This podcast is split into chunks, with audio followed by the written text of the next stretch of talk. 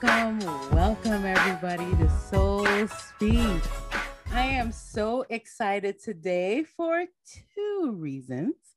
Number one, I have a special, very special guest here, Jill Carlisle, and we're going to be talking about family estrangement. So before I kick it over to you, Jill, I need to give you the most proper introduction. awesome. Jill Carlisle is a 51 year old musician turned educator and author. She has published a variety of articles and essays covering everything from family to feminism to the importance of the female voice. Jill holds a double master's degree in English and creative writing from Southern New Hampshire University. Currently, Jill is an adjunct professor of English composition and literature at Eastern Florida State College, located in Cocoa, Florida. She mentors young writers all over the world through her virtual online classroom called Mrs. Carlisle's mm-hmm. Classroom. Jill's first and forthcoming memoir, Finding 50, is slated for publication in the fall of 2021, which I can't wait to read. she is a native Floridian and resides in Melbourne, Florida, with her and her husband and her three fur babies.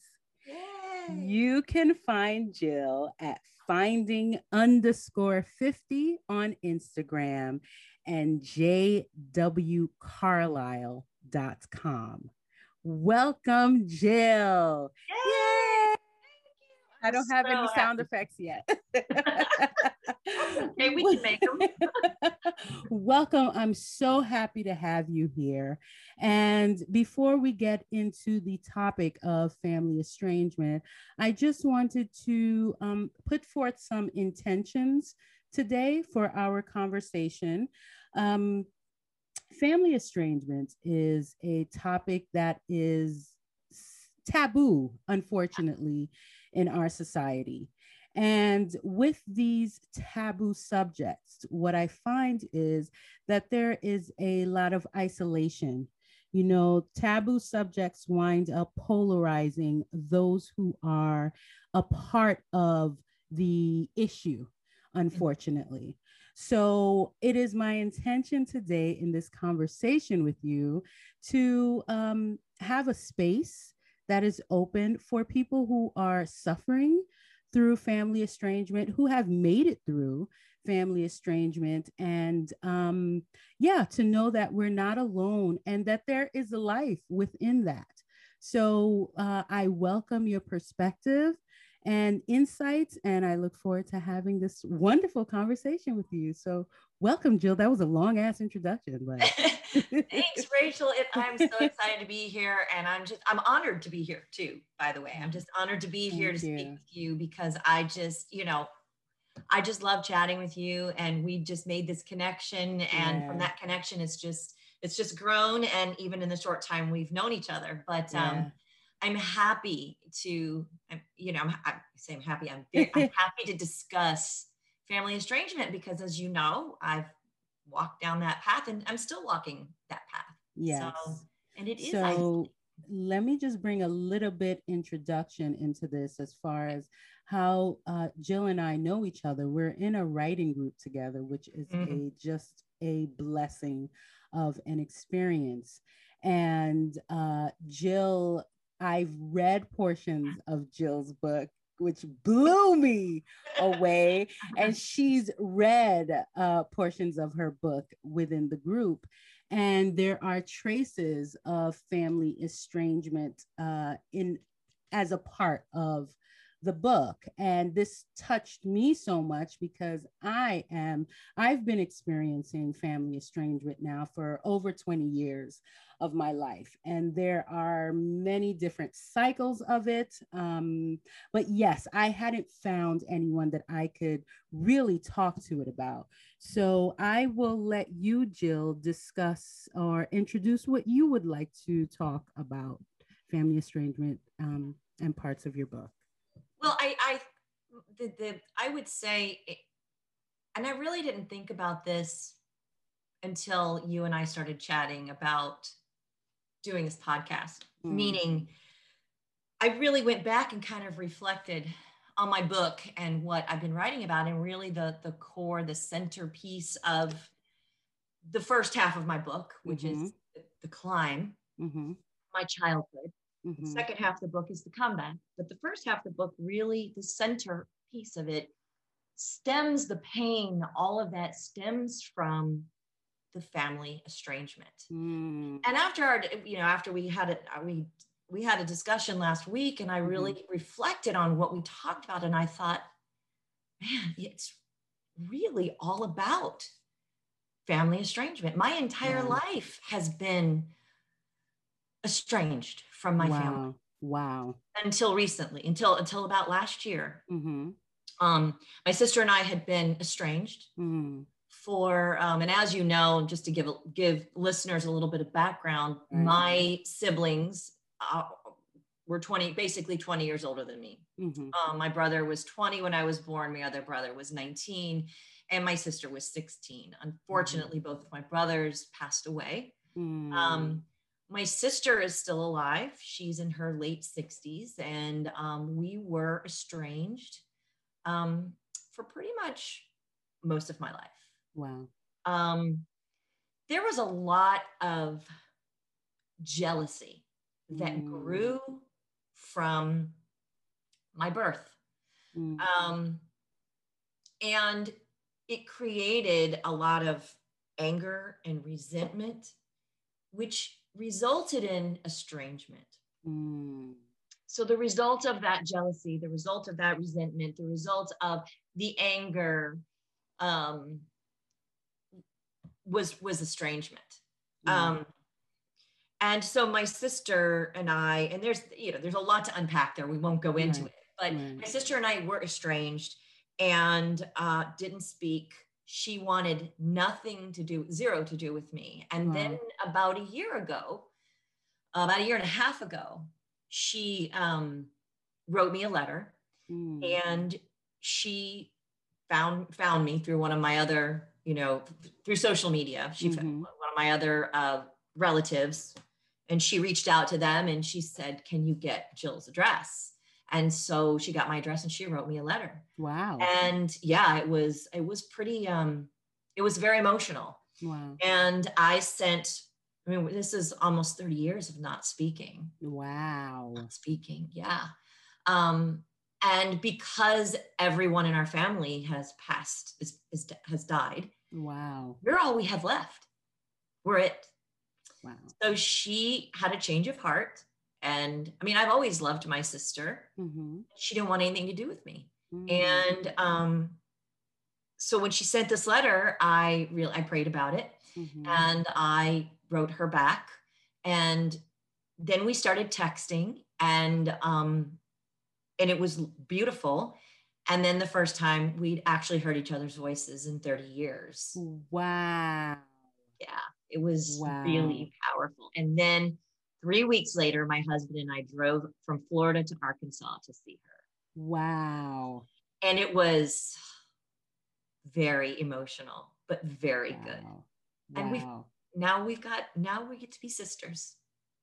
Wow, Jill. Yeah. Wow. Well, thank you so much for sharing that. Um, what I what I I wouldn't say enjoy because of the subject that we're yeah. talking about, but what I can appreciate about uh, any given issue is that whoever's going through it has a different like perspective and experience. So hearing you talk about 30 years of not speaking to a sibling and so many of the family members are no longer around, that's not something that I've come into contact yet, but I mean, give it time. Um, so, what would you say? Because you expressed that a lot of the issues that you've been going through um, have been because of family estrangement what would you say how has it colored your life basically like oh. um what are the areas where you're like i don't know um i wish i had this or i, I can go into my my own um and not project on you but um yeah let me ask you that first and then i'll go into well i wish i had a family mm. I wish I had a family. Mm. Um, that is the missing link. That is the missing part of my soul. Mm. Is that estrangement from my family. And now they're gone, and I don't have an opportunity to heal with them. Mm-hmm. Um, I was very different than my family. My mm-hmm. parents raised my brothers and my sister in the late 50s and early 60s, and then had me in 1969. And I am a free spirit. Mm-hmm. I am a creator. I am an artist. I'm a musician. I'm a mm-hmm. writer. I don't fit inside of a box yeah. of to dos, of this is what you're supposed to do. I have never followed the rules. Yeah. And on some levels, that's awesome. Mm-hmm. In other levels, it's been hard because yeah. when you are in a family that doesn't approve of you because you were born, because mm-hmm. that's really yeah. what it was. yeah. My brother Larry, my oldest brother Larry, was so angry at my parents for getting pregnant. Wow I mean, and this was not, this was, this was something, everything that I'm saying, I have heard mm. said to me by my family. Wow. At some point or another. You know, my brother was so pissed off or, you know, angry that he said, How could you do this, mom and dad? How could you? Everyone's going to know what you've been doing. Everyone's going to know that I, I, I, what? Yeah. what? And it's funny I've got the proof that he said this because what? Yep. When my father turned 50, I was 10 years old. My father turned 50, I was 10. And at my father's surprise birthday party, they roasted him. And my brother was like the MC. Uh-huh. And he got uh-huh. up and roasted my dad. And it's all written down. And I've got the manuscript. I've got wow. the actual typewritten what Larry said at the party. So this isn't something that was just like hearsay or that I think I might remember. It was my brother saying, I remember I was so angry at mom and dad for coming home and telling us they were pregnant. And then when they were supposed to be raising grand or loving their grandchildren, they had a baby. I don't even understand that. Yeah.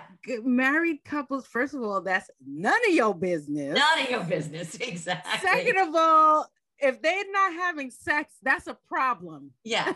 And my mother was 35. wow. Yeah. Oh my God. Yeah. You know, that's incredible. And, yeah. And so, you know, when you look at, when I look now as a fifth, you know, I'm almost 52. Uh-huh. As a uh-huh. 52 year old woman, I look back and I think, wow, who was the selfish one here? Wow. Who was the selfish one here? But that, Rachel, is where the estrangement began. Wow. From the Being outset. born. Yeah, yeah. From the outset. Yeah. From the outset. So when you ask me, how is it colored? Mm. It's never been colored. It, it's, it's been 10,000 shades of gray. Wow. Painted wow. over and over and over again. Wow. You know, and so I never knew what it was like mm. to have a family. I only knew literally only knew that my life and i didn't even know you know we talked about the word estrangement last week mm-hmm. remember yes, we talked yes. about not knowing that word that. Yes, right yes i don't think i ever knew the word either because i just was living it Yeah. I was just living it. Yeah. That's what my life was. It was and as polarizing as as the feeling is because I I picked this up about my own self where um I have been ostracized in my family, mm-hmm. but I also had to intentionally not behave like an ostracized person because I took that on as my own identity where I it. kept myself out yes. of other things. So, yes. yeah. Yes. And that is such a good point. Mm-hmm. And I feel like, I feel like I'm there now. I find that mm. because I lived in that polarized because they polarized me yeah. as a child. Yeah. Because as a child, you really don't polarize yourself. yourself. You don't know, no. right? Yes. Because you don't know. it's know. Just like what is this strange feeling as what you start this? to get older and aware of yes, yes. Mm, you feel That's left exactly. out of stuff and yeah. the air is like odd when you're around. Yes. Or, and, yeah. and and every, you know, everything is off. Yeah. And I know like so when I was young, mm I sat and I listened to my family talk. They were hate filled. Wow. My family was hate filled. Wow. And I was not. Mm. I the one thing they did do was they mm-hmm. they took me to church. Mm. God was a part of my life. Thank God. But I saw God differently than they saw God. Mm. I saw God as a loving God. Mm-hmm. I saw Jesus as the one who came around and helped the pe- those that couldn't help themselves. Mm. And so that was like my mindset. And I mm. and I couldn't understand why I was in this family with hate. And so I was very different and I rebelled against that hate. And they didn't mm. like that I rebelled against the hate. Right. And so then the estrangement grew out of my bucking back mm. of their hatred their mm. hatred of other of anybody that was different than a white person. Wow. A white Christian. Wow. And I thought that's just not that's not who I am. That's not me. This is not and I I couldn't understand I couldn't understand like I I wanted my family, but I didn't like who they were. I didn't like what they represented. Right and so there was there was like all of these i think you know we talk about estrangement but i think that there's so many layers to estrangement mm-hmm. there's so mm-hmm. many ways that you can be estranged yes ma'am and yes, it's not ma'am. just it's not I can't just be defined in one word yeah yeah so um thank you so much i have to say for your open vulnerability um it, it is a blessing to me um, I don't know if you're familiar with uh, Dr. Brene Brown. Oh, yes. Girl. Yeah, she's one, man. She's one of my idols. Yeah. Man. So the vulnerability, it is a thank you so much. Um, I just wanted to say because last week, yes, we were talking about family estrangement, and I I appreciated that you said the term, even the term estrangement is within itself it's ostracizing it has a negative connotation yeah, yeah. so i was thinking about like different phrases that i could like make it into because uh-huh. i have an issue with the word journey by the way i don't know okay i can't think of a better word than journey i know so um i was thinking family separation um a breach in family ah. family rift Mm-hmm. fragmented family? Fragmented. It's funny that you bring that word up mm-hmm. because I was I just used that word mm. in my mm. my memoir as I was mm. writing and I remember saying I was fragmented. Yes. Great word. Fragmented because fragmented um it takes into account both parties as opposed to estrangement. I never thought about it until you said it because it really is a new phrase for me anyway. But estrangement is like you've chosen somebody and you've exiled them, is yes. how I think. Yes. But fragmented is we both have choice in this situation and we remain apart.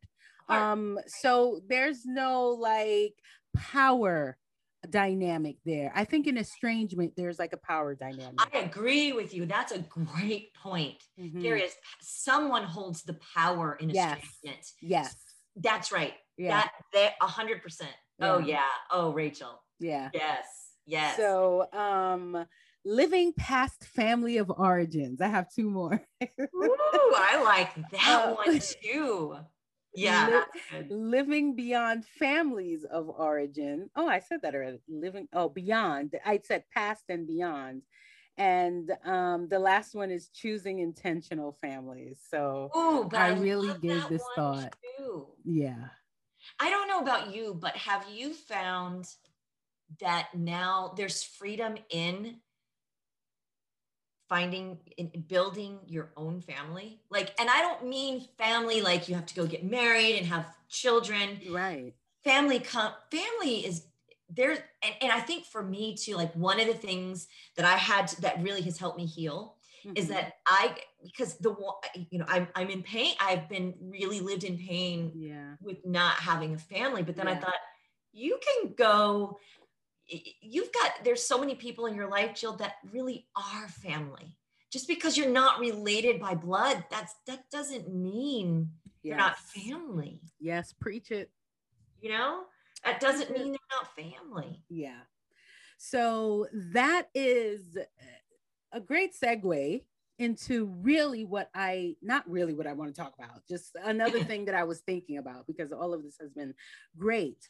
So with my family estrangement, it's it, it's different, but I noticed that there are certain characteristics that remain the same throughout our sto- stories. Uh-huh. So my family estrangement, I feel like also happened as as a result of me being um alive in the world, not even in the world yet.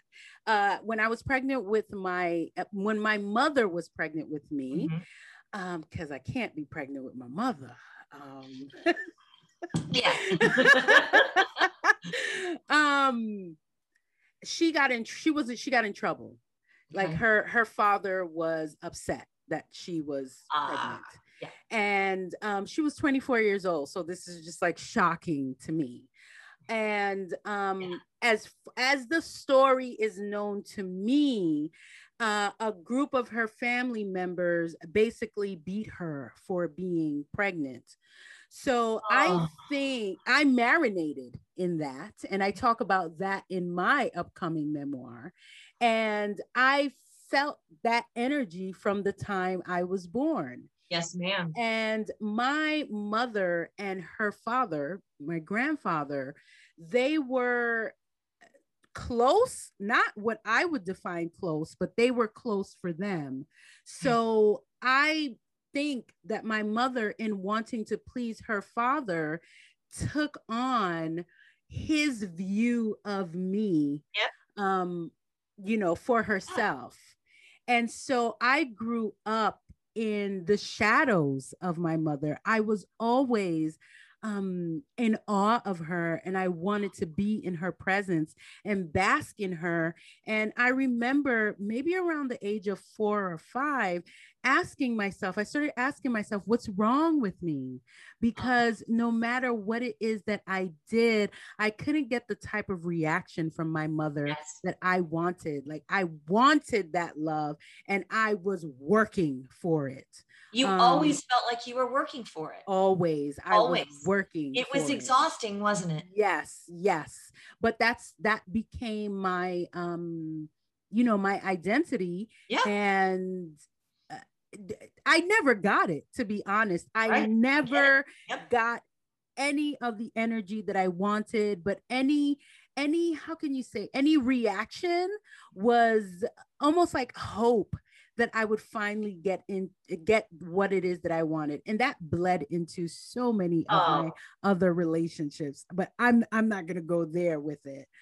So I, I then um I was abused by my stepfather, sexually abused, oh. uh, because that created it was a prime uh, opening for him because he had a daughter who really wanted to be loved. So I was like, op- uh-huh. it was uh-huh. open season yeah. on yeah. me. So um, that happened. And then I, I, I just really admire um, the bravery that I had. And I don't know where it came from to tell, to tell um, people in my school what happened to me. Well, that brought us, that got me into foster care my actually me and my siblings into foster care and my family did not believe me they oh. believed my stepfather so it was incredible i haven't even begun to unpack the level of betrayal that i felt oh. um, when i came back from foster care and um, the blame was on me all until like my my siblings went back to my mother's home with um, my stepfather and i was casted off is what it felt like to my grandparents home. So i grew up with my grandparents and my siblings with my mother and their father. Wow yeah, until I was 18 years old. And then I got into a fight with my grandfather. That's a whole, I could do a whole podcast on that. And I will one day, but I got into a physical fight with my grandfather. And um, because I grew up as an, not even an angry teen, I was an enraged teen. But that enragement came from confusion. Confusion. And it came, came from pain. Yes, absolute pain. It came from a place and center of pain. Yes, it did. And I, what I can appreciate about having been an ostracized person or the underdog is that I look at many situations from a viewpoint that most don't because I'm coming from a viewpoint that most don't put out there. So in that enraged teen, I w- was raised or was born in me an advocate an advocate yes. for myself. Man, I advocated the Amen. shit out of my oh my goodness. Amen. So once I I embrace this power because that's how I looked at my rage as. I mm-hmm. appreciate that I had it. Mm-hmm. Um, because then I knew nobody could do what they wanted to do with me. And there became the hugest problem with my family because mm-hmm. there was never an intention to discipline me. And I can I can say they probably didn't know how to be honest right right yeah. um and we're we're in a family which was incredible to me we have strong personalities mm-hmm. so the mm-hmm. fact that you're trying to tame my person like that's gonna work it's, yes. and it's not possible i i've come forth this way so we clashed a lot because i spoke up i spoke up so um as the years grew and my mother i i know i'm a trigger for my mother. I know it. And mm-hmm. we were talking about a post last week where it talked about maybe your issue with your child was never about your child the it relationship you had with your child but the relationship you have with yourself. Yep. the, my mother i know that for sure yeah i'm a trigger for her yeah yeah yeah like she yeah. and she's not a person who has ever worked on herself in a way that i've seen i, I you know i'm not her so I can't speak. But as far as doing like the deep work and understanding your deepest feelings, da, da, da, no. So whenever she sees me, it rises. Um, one of the biggest things I know is guilt oh. because oh. later on, um, she did learn what my stepfather said that he actually did what he did. So, and this is when I was 18 years old. Um, so she did learn and she did acknowledge it. She did acknowledge it. She told okay. me that he did say it. And at that point, she told me when I was 18, I couldn't be more angry. I was like, I don't care. Um, yeah. I, I told you what happened. And so, you didn't take care of me. Exactly. You didn't protect me. Exactly. So I believe where my mother is like when she sees me, this is what she sees. So she cannot see me. Right. So whenever we've ever come into contact with each other, because I love my mother, but yeah. I'm also a, a, speaker of the truth. The truth. you stand it. in your truth. Yes. yes. So um Uh, she would take whenever I wanted to talk about a subject as an attack. Right. And so that's where our estrangement, like it completely uh took off in a volatile way. I at one point I didn't speak to my mother for seven years. Um, okay. Um, I got married. I did not tell her that I got yeah. married. Um, I I we've had intermittent contact. Um, yeah. When I I lived in Jamaica, I went to move to Jamaica with my um, now ex-husband. But mm-hmm. when I was coming back, she is the one who paid for my ticket, and I have to say, I that was a miracle. Yeah. But since that, um, we've been estranged again because the, there's no respect where my mother is concerned because she's so triggered. Um, and I'm like, hey, lady, I'm grown. I'm a grown yeah. person, yeah. and I the way that you treated me as a kid will not fly now. And I literally told her this, and for her, I don't know, like I'm not an extension or my own person. She, as she sees me, she can do with what she wants. Well, so, she's still seeing you as a child. As a child. And I'm like, hey, lady, yeah. um, you yeah. cannot yell at me. You must respect me. Right. No, no relationship is um, important enough for me to take disrespect from. No. I do not care from who. Um, so I'm uh, we are estranged, and then I did something a couple of years ago that I will never do again. I tried to um, put together like a family intervention, uh-huh. and one thing I've learned unless all parties are ready to do yep. an intervention absolutely do not yeah. number one number two it was not my place to do an intervention because i'm the party that's extremely harmed right. so um, what happened out of that is a further rift between my siblings and i and um, i can't say what's going on in their minds but I've received mixed messages, but I've seen not mixed messages in action, mm-hmm. mixed messages in words than from mm-hmm. action. Mm-hmm. And um, as as my healing grows, because I'm healing mm-hmm. from um, I'm recovering from bulimia and a host of many things. Um, I'm like, yeah, mixed messages don't work for me. So what right. this looks like is how I'm gonna treat it.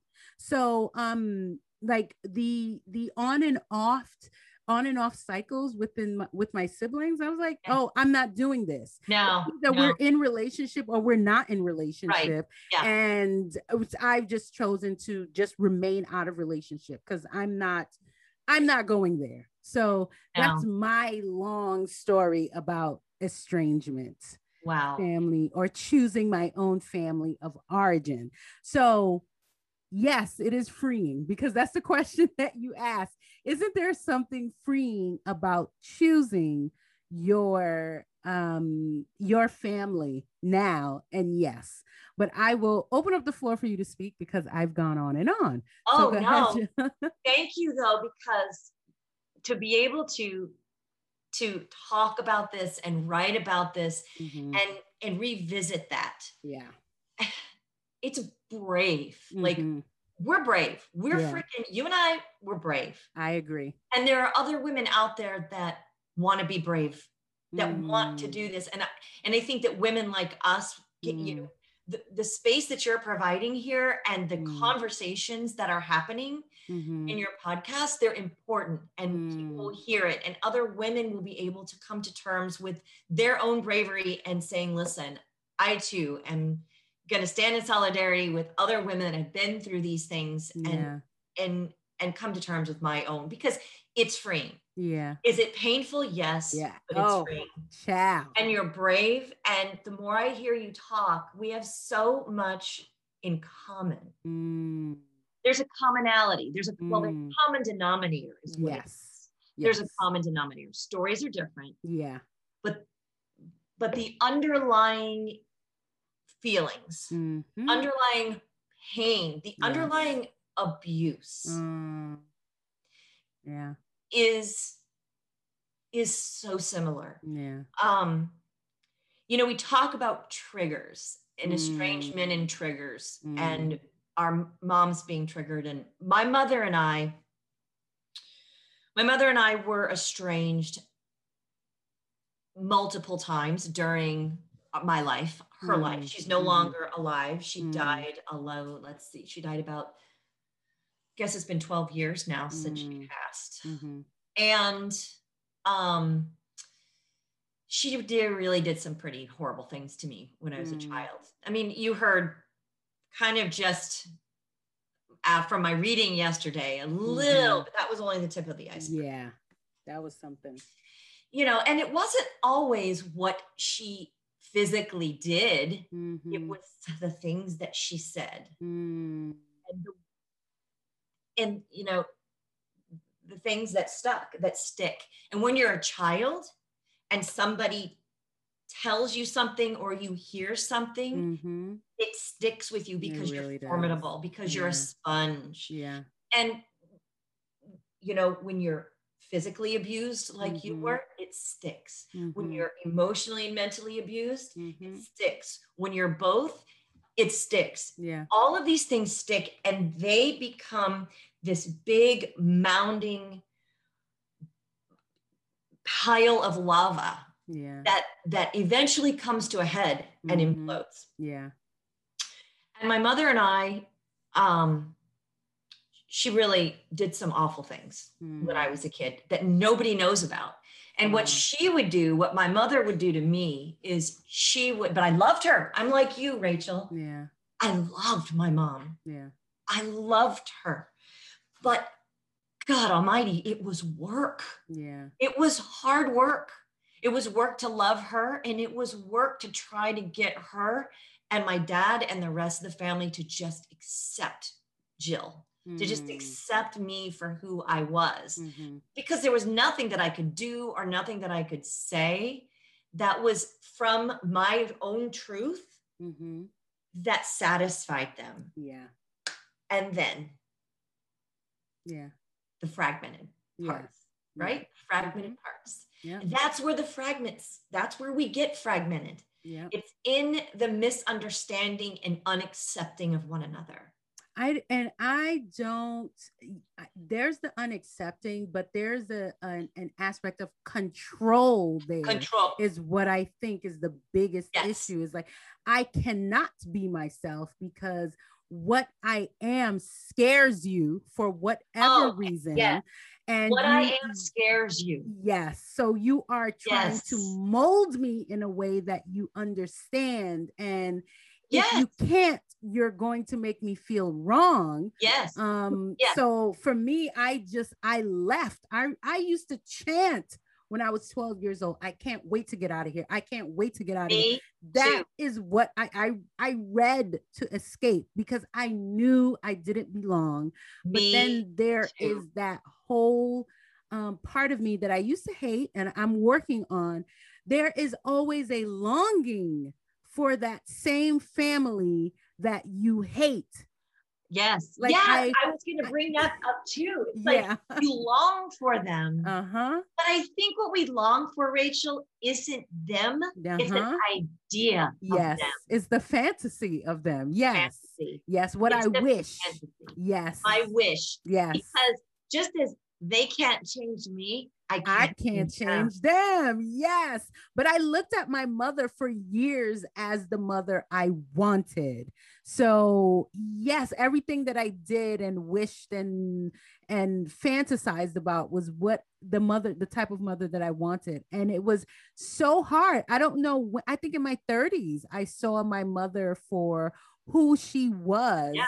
Yeah. and not what I wanted to see her yeah. as. Yeah. And um wow, that was such a cuz I uh, again, my relationships with men mm. were that's that's what um painted that picture. Absolutely. At, at men as who I wanted them to be. Yes. Not who they were. I had a fantasy my entire life of just mm. being loved mm. and being accepted. Yeah. Yes. And it really I and, and you know my mother told me that that the only way that I would be accepted in society was mm. if you know if I had a good marriage and a husband and children. Right. And those are the expectations. And you only find value, you're only valuable with the man that you're, you know, in by the man that you're married to, right. you know, and it was like, okay, I, I but I, but I searched, I sought out the wrong men. Yeah. Because I thought I could change him. Yes. Because, because you've been trying to change that's, that's, your mama and your that family. was the learned that was learned yes. behavior for us, Rachel. Yes. I mean, yes. think about what we saw. Yeah. All we saw is people trying to change us. Yes. So if that's what we learned how to do, that's what we were trying to do with everyone else. Yes. Yes. And it took me 50 dang years to figure out I can't change no one. Man. And sure as hell, um, no one can um, change me. I don't know about you, but I truly, that message set in stone for me during mm-hmm. COVID. That's oh, yeah. when I really understood. I was like, nope, I can't change anybody, and I'm not going to try to change yep. anybody, as painful as it is. And I went through a literal grieving process. Oh, yeah. Because never before had I accepted oh, that what I wanted was not the reality. And oh. that is a hard. Oh. Whew, it That's was painful to hear. Yeah. But you know what? I've been there too, but I don't know that I really identified it as that. Mm. Because, yeah, when that reality hits, because I think you and I are the same in that we're fighters, man. We will fight mm-hmm. back. Mm-hmm. We don't fight back. Mm-hmm. And when we get to that place where there's just no more fighting, nothing back, you can do. There's, there's nothing. Nothing. Nothing. we lose control, right? Yes. Yes. And to lose that control uh. is like for people like us, for women like us that have been through what we've been through. Oh my God. Then we feel powerless. Yes. Yes. That's absolutely how I felt. But reshaping, rebirthing, ourselves. Yeah. In midlife. And what the hell of it? That was a horrible process. I don't care what anybody says about process to me. Process is horribly Hard. disgusting and ugly. Yeah, it's ugly. Yeah. It's real ugly. And, you know, just like, you know, it sounds like you too, from the family that you uh, were raised in, like the family I was raised in, shame was used as a tool. Mm-hmm. Shame was used as a tool to manipulate. Mm-hmm. Mm-hmm. And I refuse, Rachel, to ever allow shame to manipulate me as a woman ever mm. again. Yeah.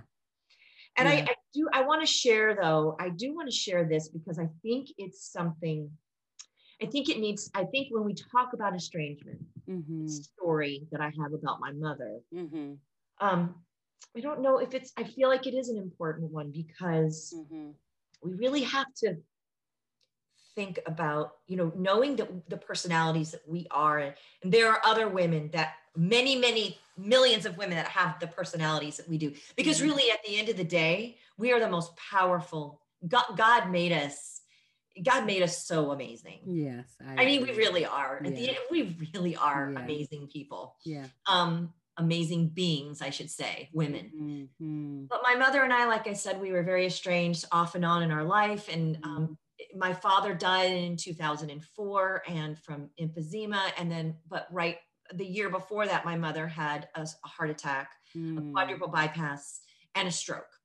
Wow. And um, it won't even get into that story, but mm-hmm. so, but it caused congestive heart failure. And mm. so when you mm. have congestive heart failure, especially from a heart attack and you still don't take care of yourself and you don't mm-hmm. eat the right things and you don't take care of your heart, you know, it's like we can't function without a strong heart. So my mother, after my father died, and they were married for 56 years, mm-hmm. and um, after my father died, she and I were close, mm. but my, you know, you talk about mothers being triggers. My mm. mother was a trigger for me. Mm.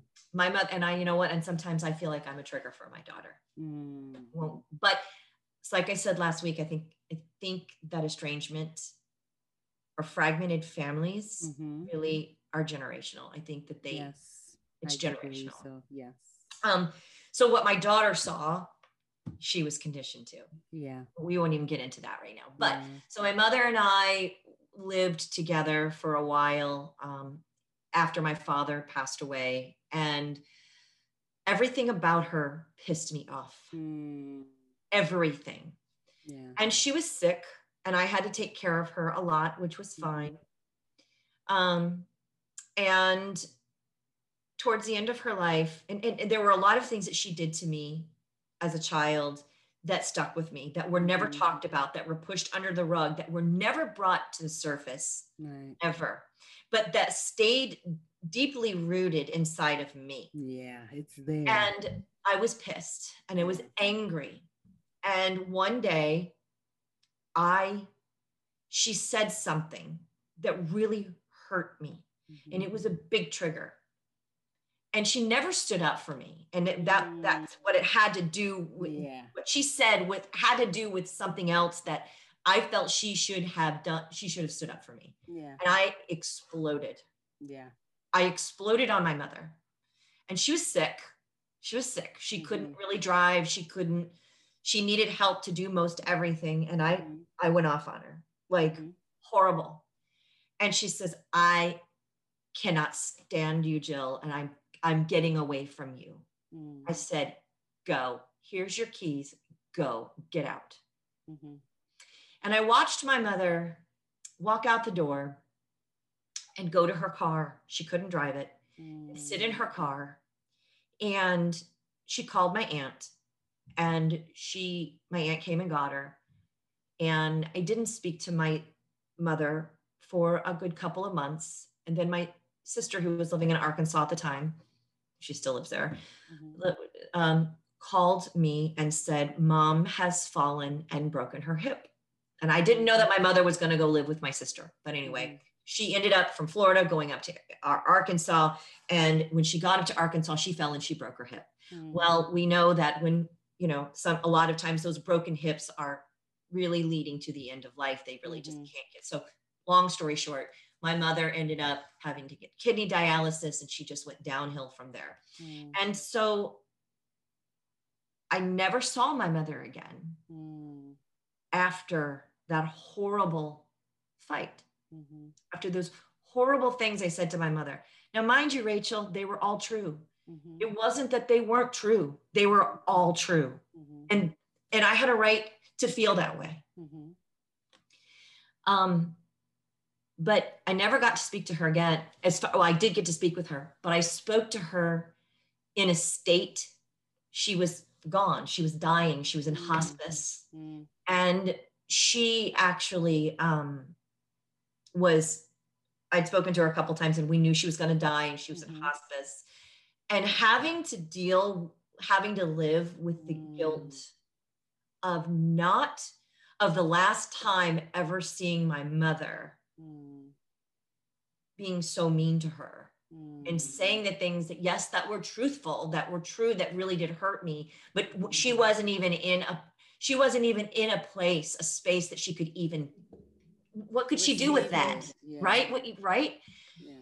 and she the day before she died we talked and she was on her way you know there's there's the when you die you know when you're when you're going through those stages of death mm-hmm um, she was right there on the, and she said, I'm talking, I, she was talking to me and then she goes, well, I have to go now, Jill. Your dad's here and your brothers are here. Wow. Yeah. And she said, she said, you know, you were just here singing to me. You were just here singing to me. And she loved when I sang because I was a singer.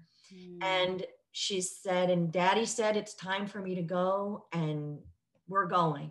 But I love you. And if you'll come back tomorrow, you can sing to me again. And that was the last I ever spoke to my mother. And she died the next day.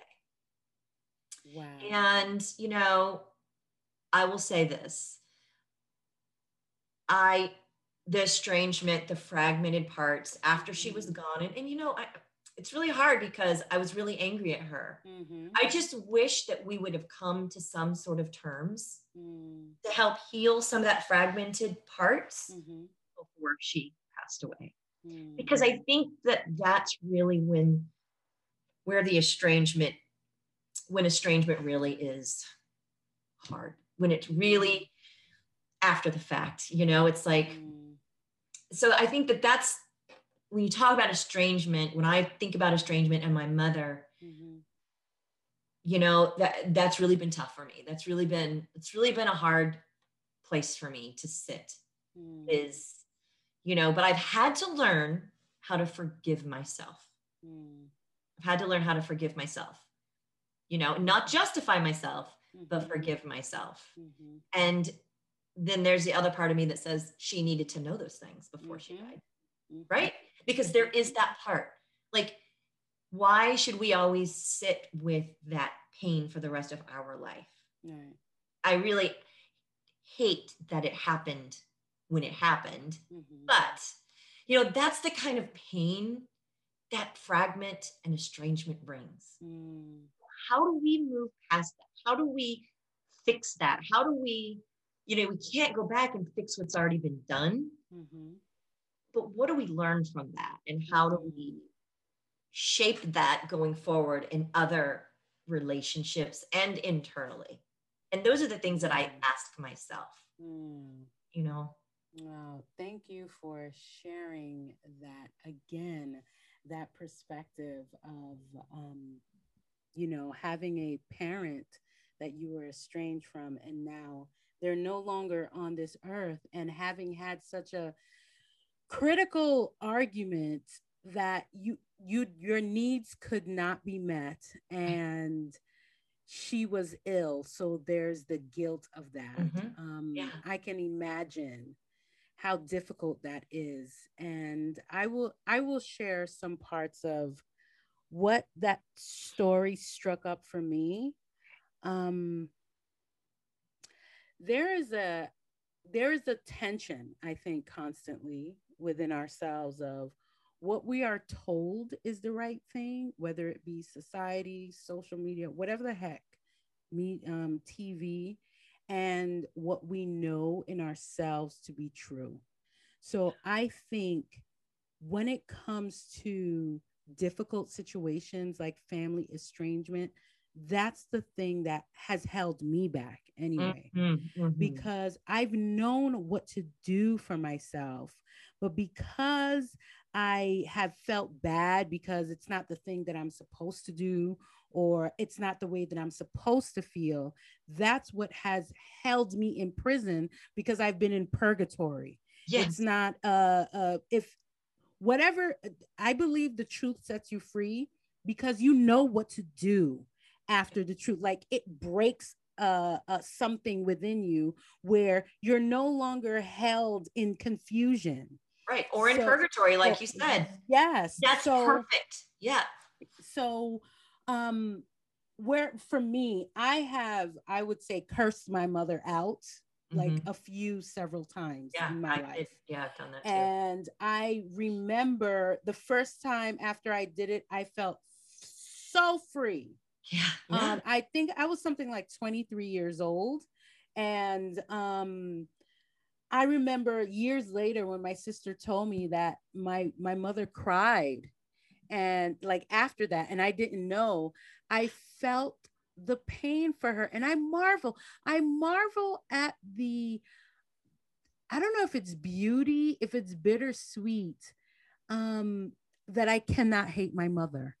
I find that to be so painfully beautiful. It, it is, but it's also, Rachel, it speaks to who you are. I cannot hate her. It speaks I, to your core. Yeah. That's what it speaks to.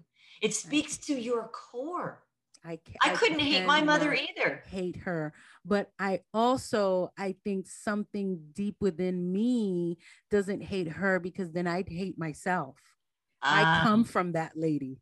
It doesn't yes. matter because what. Right. I can't deny it. No. I look most like her out of all my siblings. I'm yes. like, seriously, I gotta have her face. Yes. Um, so, so it's like um just the constant reminder of that in like, the mirror every day i can't hate her because I'd hate myself. So, um, what had held me back from making a clean sweep or a clean cut is that that's not how people usually do it. People learn how to work things out with their family or they stay in their families. Really, it's that they stay with They their family. stay. It's not that they, They learn to settle. work things out because I have seen families, I have seen they would rather remain in that dysfunction, which for me was at a, it was no longer acceptable for me Right. Right. um so i've made the the right and painful decision but the right decision but once i was clear about that Iyanla Vanzant i i listen and i read about two i read her books a lot Uh-huh. and she talks a lot about being clear Clear. once i'm clear the it doesn't matter how much pain i feel number one i know the pain will subside Yeah, yeah, eventually yeah. but i know i'm doing the right thing so i knew from a couple of years ago with the final break for me i'm like i've done the right thing. I've overcompensated and done more than i should have. And at this point i have to look after myself Yes. because I have not been doing that. So where I guess I, what I'm saying is I don't feel bad in having cursed out my mother because she would have never heard it otherwise. She was there was no open ground for any of it. Um and I advocated for myself. Uh, when I think about, you know, like families, my family growing or my family of origins having um, children, I also don't feel any guilt because I'm not looking at it as a fantasy. The Right. way that the family is, I cannot function healthily within it. I can't. right. So this is what like I remember speaking to my therapist and she was telling me just how painful because we when you do get the chance to speak or talk or hear about family estrangement it the the goal it has seemed to me is getting back together with your family and that shit has pissed me off You know what? That is, I think that when, when I, at the very end of what I just said, Mhm. that was like, what do we do with this? yeah it's Because like my goal at this point, Rachel, is not like, yes, I'm with friends with my sister now Right, and right. not estranged, but I will tell you what, my goal yes has not, I don't, I don't want anything to do with the people I'm related to, yeah except for my children. Yes. And that is You know? like, okay, like you said, what do we do now? I think that's enough of that is not brought into the conversation Right. because for me, the best decision was stepping away. I can't do the work for these people. No, I'm not trying to do the work for these people, but there is a life after that. And that's what I have been working on. And that's also a big reason why I wanted to talk about this subject because to know that there is hope after after yes. this decision that has been made. How have I found hope? Um, in my recovering with the bulimia, oh, I go to 12 step programs. And I swear to God, I started going to one, and I'm like, oh my God, I need this 12 step. I need that. 12 You're killing me, Rachel.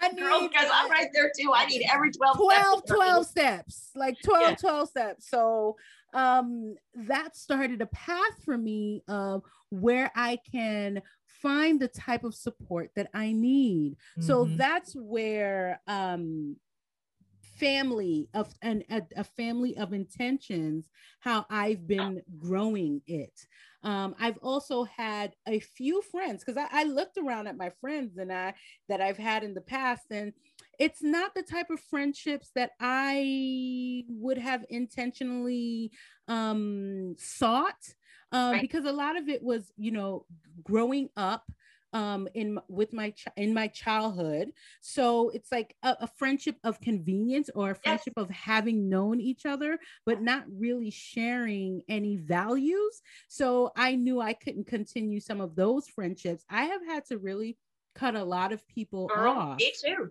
Me yeah. too. It's and, just like you said, the whole word intention, hmm whether it's family intent, uh, Mhm. a family of intention, or friends of intention. right And that's kind of how it's been for me too. It's like, okay, I'm done just being friends with you because I'm supposed to be. I'm Right. done. I ain't doing. There's no more supposed to be. Yeah, nah. I'm no good, more. son. I'm done. Uh, yeah, I'm good. I'm good. Yeah. You know, I'm good. Yeah. And you're right. There's a freedom. There's a freedom in that. yeah. Sure, there is a bit of loneliness. Girl, Right? there's not a bit of lonely. There's, There's a a whole lot. lot, of lonely. There's a lot there's of loneliness. a lot Yeah. of lonely. But you know what? At the end of the day, you're Mhm. not hurting because you've put yourself in a situation that is not right for in you. a compromising situation. Correct. You're correct. you're lonely because you are in a holding pattern because Yes. there are other things that are going to happen. yes. Preach it, Sister Jill. You know, no, seriously. You are talking my life. Yes. you know, and like I found it. I'm starting to find it. I've I've I found it. You know, the writers group, Mm-hmm. coming friends with you, spending time chatting with you, and how Mhm. all of us are sharing our stories together. Yes, That's a very special group. It is very special. It is It's very special. Very special group. yeah.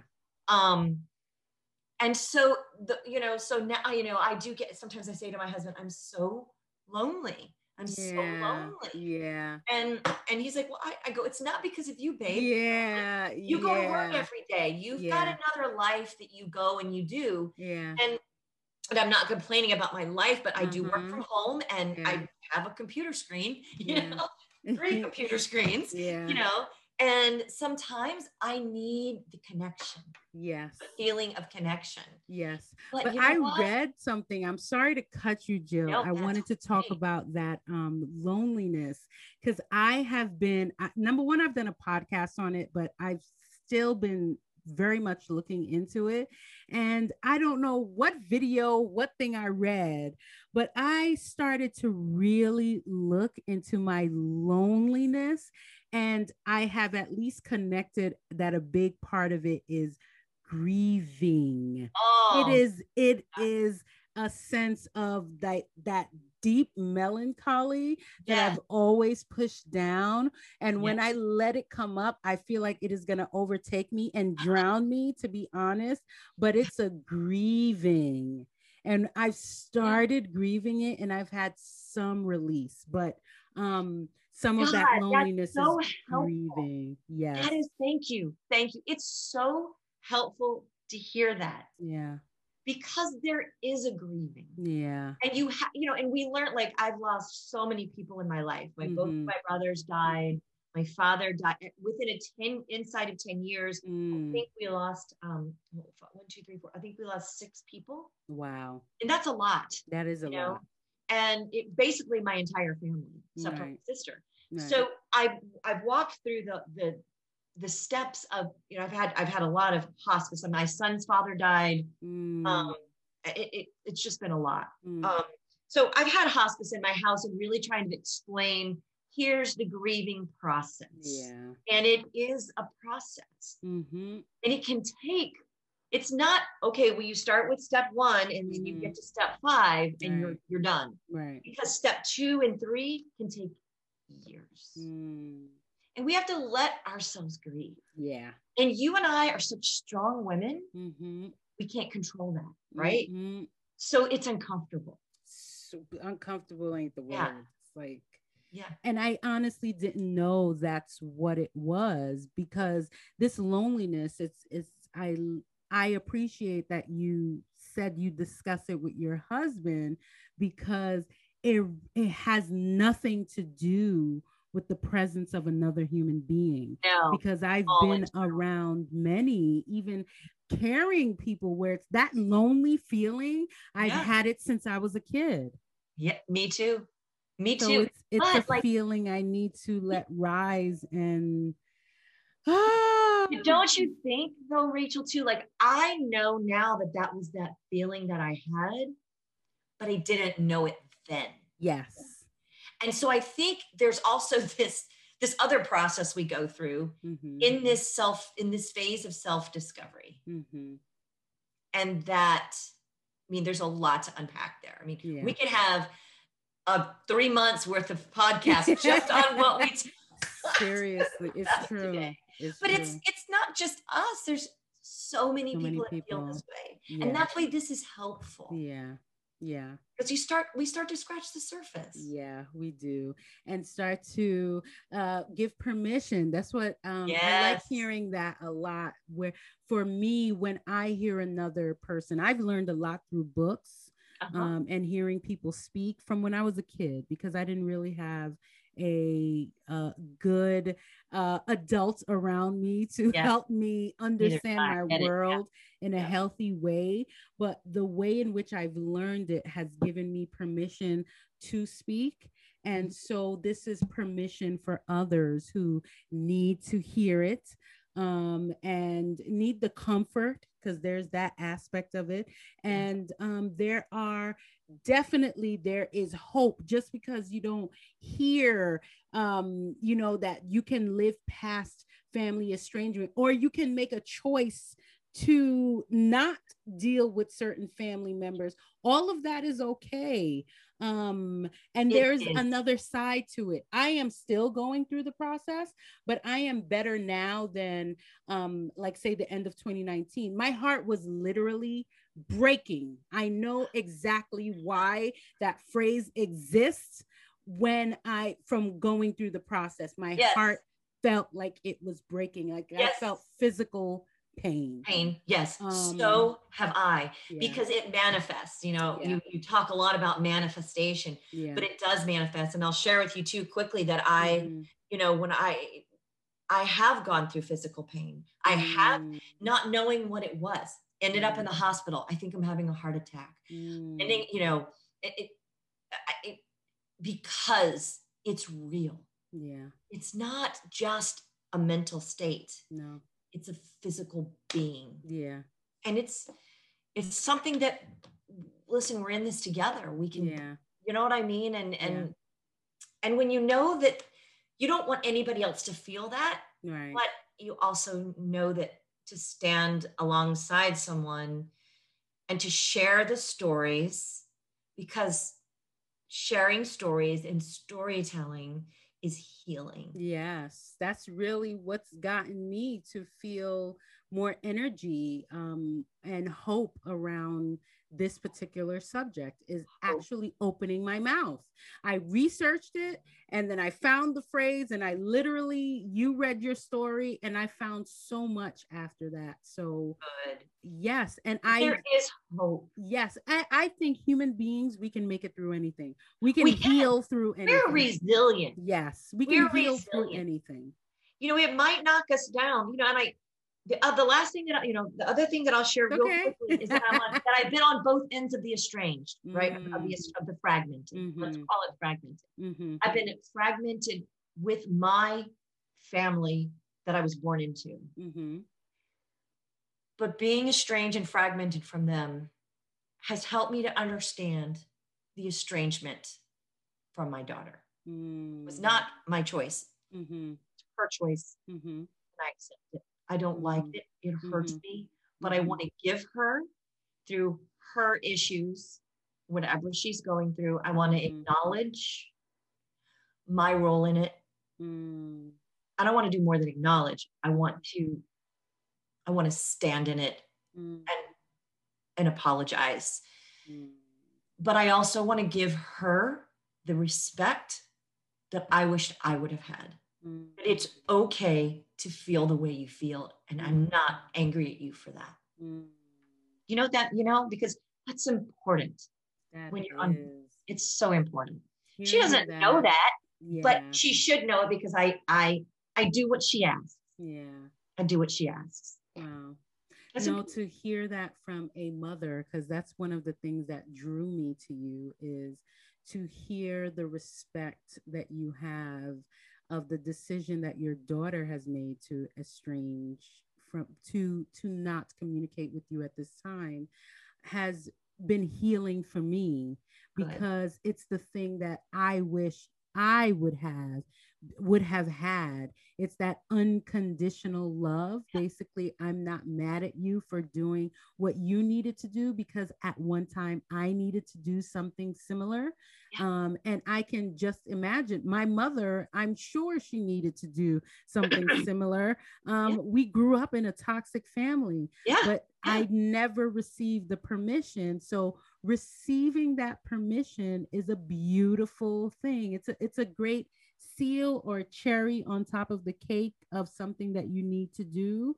So I find that really healing. And um, just because I couldn't get it from my mother doesn't mean that I couldn't get it. So right. I right. really appreciate that. Oh, well, good. I'm glad, you know, I, that is, that's my whole purpose of telling my story mm. is that I can see both sides. I've been on both sides. Yeah. If there's any way I can help humanity and other people and people that I connect with and people that I care for, yeah. you know, I mean, that's why God puts us in the, the places with the people that and we just have to trust that yeah. that is going to that that's what's going to manifest at the end and i have to tell you jill um, your hope is already coming true. You have done this for me. So just to let you know um, as you go out there more in the world and you share your story i know in my soul that you will mm. continue to do that for others because it has been already done for me. Well, thank so, you. And I feel you. the same about you in our conversations and your light and the love that you bring to the group and just talking with you. And it's just, I appreciate you, Rachel. I thank appreciate you, you so much. I appreciate our thank our new friendship. Thank you. Thank you. And I think this is a beautiful note to yeah. end on. Um, I would just like to give you the opportunity, Jill, to talk about your handles, mention your handles again, and the name of your book, and anything else that you want to talk about so people can find your beautifulness.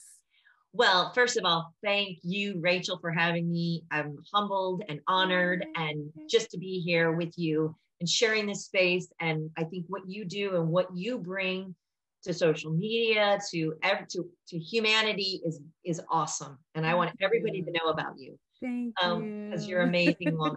Um, but if you want to check me out and find me i would love for you to follow me and i'd love to follow you back and get to know any of you. Um, ig is uh, finding underscore 50 and uh, then my website is J Jill J what J I I don't even know my no JW Carlyle C A R L Y L E dot com.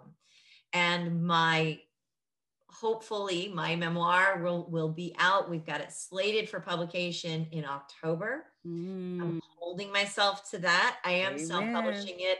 I own a small little publishing company oh. called Empowerment Publishing Group that I started in 2017. And um, the tagline is breaking the silence. And I do, mm. hope, yes, I do hope to, um, the whole goal is to illuminate the voice of every woman. Beautiful. And marginalized populations. Beautiful. So I'm working towards that as well. So please go follow Jill. She shares a lot of light, a lot of insights. Um, she has even taught us a class in in writing in the writing group about how we can um, be more uh, popular, I guess, on social or media or present. yes. So um, with that, I will let you guys know my handles if I can remember them. Um, the first one is the sassy Rachel, which is on Instagram. As I share my poetry, I'm a writer of many types. Um, and uh, you can find me also at Soul Speak underscore podcast. I would love to get feedback and interact with you all. And I hope to have you again Jill. Yay, Hopefully, yes, this is the beginning that. of conversations with us and beginning of conversations with my audience Yay, at Soul yes. Speak. Well, nice talking to you, everybody. Hope that you found some insights. I did. And talk to you again next time. Bye.